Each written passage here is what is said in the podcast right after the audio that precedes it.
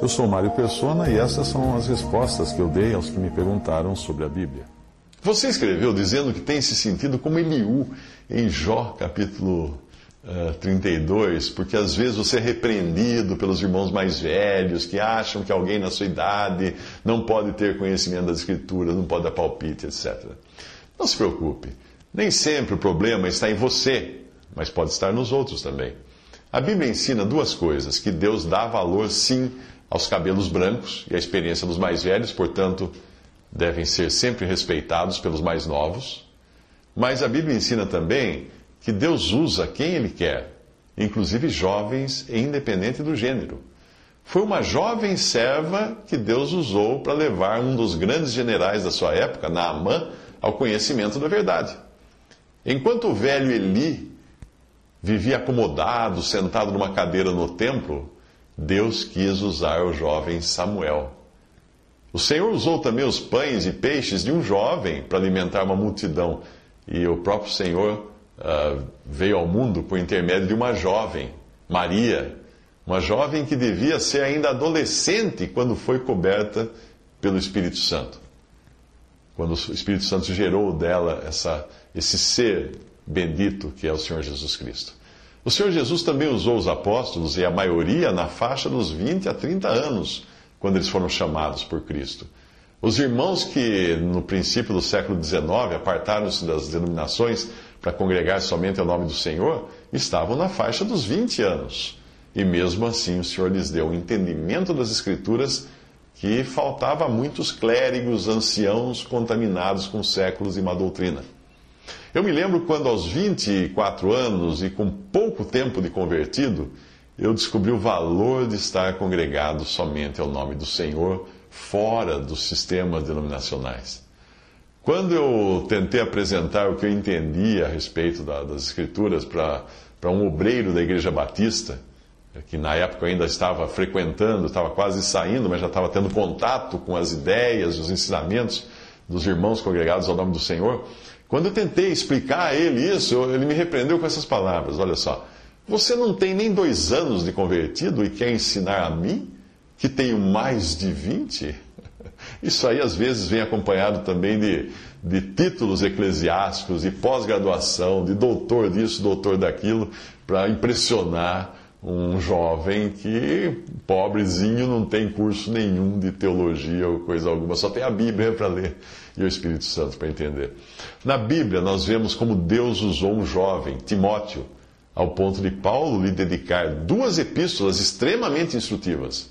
Isso demonstra que Deus não despreza um jovem, mas também demonstra que o jovem, como era o caso de Timóteo, ainda necessitava de instrução na palavra de Deus, ser instruído pelo apóstolo.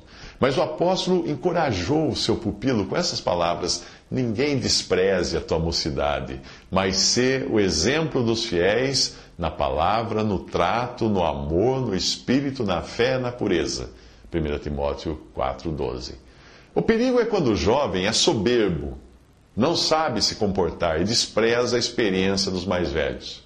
Um dos grandes erros cometidos pelo rei Roboão foi, foi ter desprezado os anciãos e buscado conselho entre os jovens da sua idade. A palavra de Deus diz assim: Porém, ele deixou o conselho que os anciãos lhe tinham dado e teve conselho com os jovens que haviam crescido com ele, que estavam diante dele. Ainda que um jovem possa ter conhecimento e razão em determinadas situações, ele deve respeitar os mais velhos, porque esta é a maneira que Deus ordena. Ele diz: exorta semelhantemente os jovens a que sejam moderados. Em tudo te dá por exemplo de boas obras. Na doutrina, mostra incorrupção, gravidade, sinceridade, linguagem sã e irrepreensível, para que o adversário se envergonhe, não tendo nenhum mal que dizer de nós. Tito 2, de 6 a 8.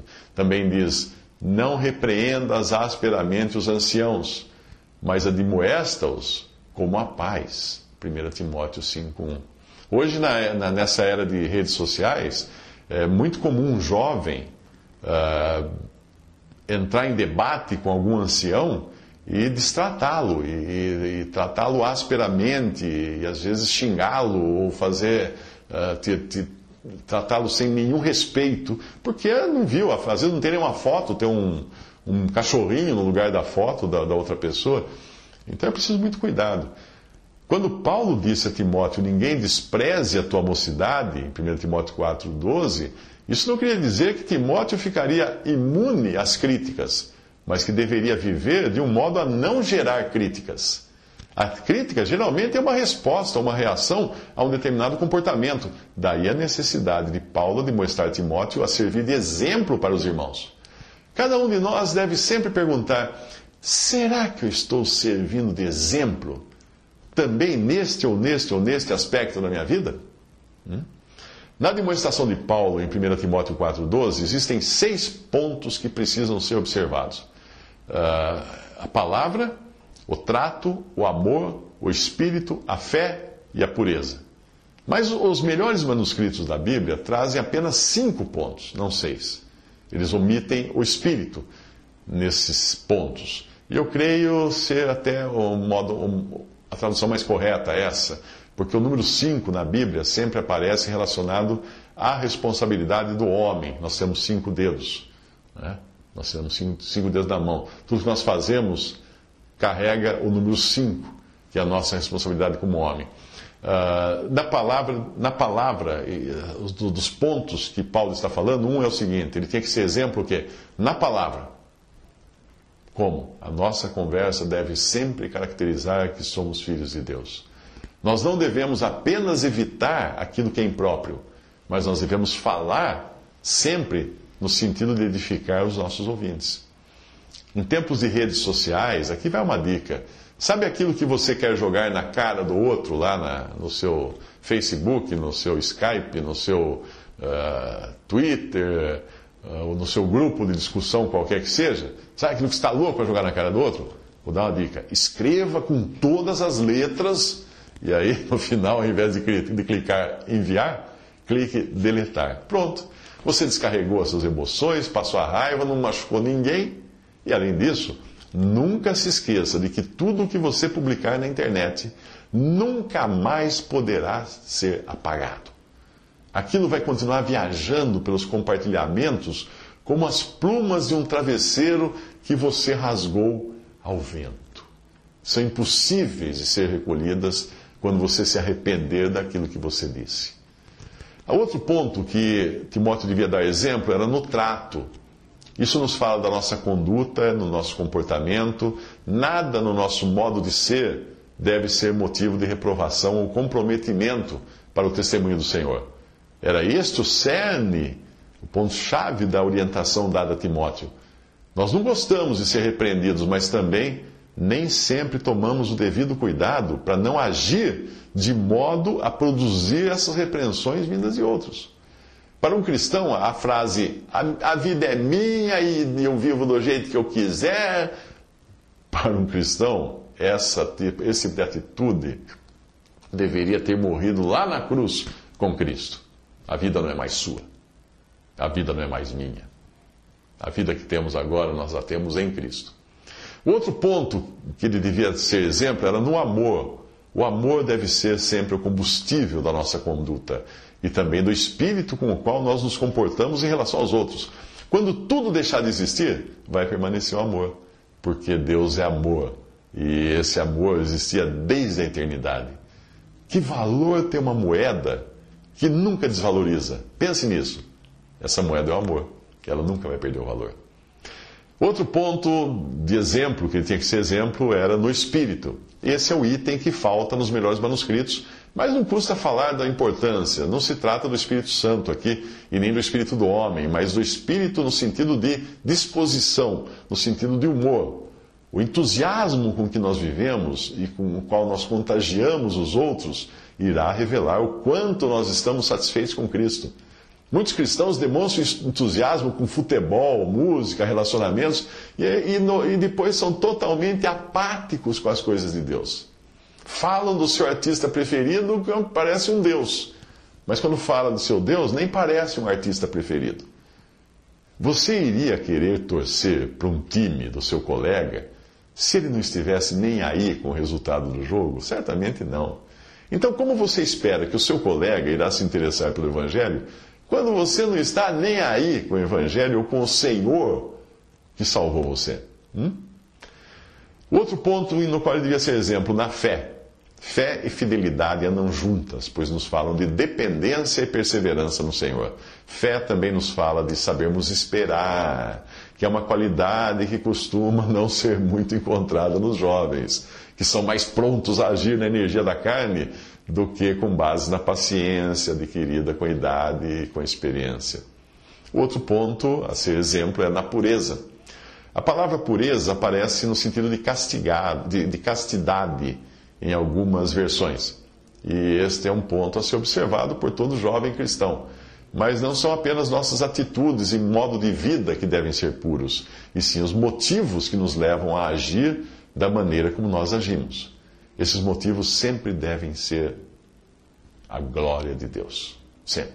Bom, para encerrar, não existe nada como a palavra de Deus para nos motivar a vivermos de modo a agradar a Deus. Então vamos à palavra de Deus. Portanto, quer comais, quer bebais ou façais outra qualquer coisa, fazei tudo para a glória de Deus. Portai-vos de modo que não deis escândalo, nem aos judeus, nem aos gregos ou gentios, nem à igreja de Deus.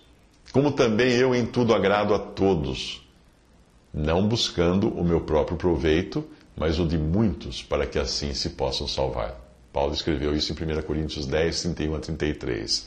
Revesti-vos, pois, como eleitos de Deus, santos e amados, de entranhas de misericórdia, de benignidade, humildade, mansidão, longanimidade, suportando-vos uns aos outros e perdoando-vos uns aos outros, se alguém tiver queixa contra outro. Assim como Cristo vos perdoou, assim fazei vós também. E sobre tudo isto revesti-vos do amor que é o vínculo da perfeição, e a paz de Deus, para a qual também fostes chamados em um corpo, domine os vossos corações e sede agradecidos. A palavra de Cristo habite em vós abundantemente, em toda sabedoria, ensinando-vos e admoestando-vos uns aos outros com salmos, hinos e cânticos espirituais, cantando ao Senhor. Ao Senhor, não uma plateia, ao Senhor, com graça no vosso coração e quanto fizerdes por palavras e por obras, fazei tudo em nome do Senhor Jesus, dando por ele graças a Deus Pai. Colossenses 3, de 12 a 17.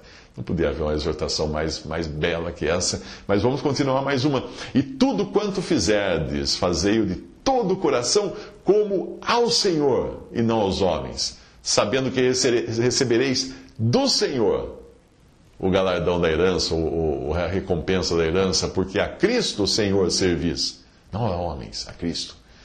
Mas quem fizer agravo, receberá o agravo que fizer, pois não há acepção de pessoas. Colossenses 3, 24 a 26. Visite respondi.com.br. Visite 3minutos.net.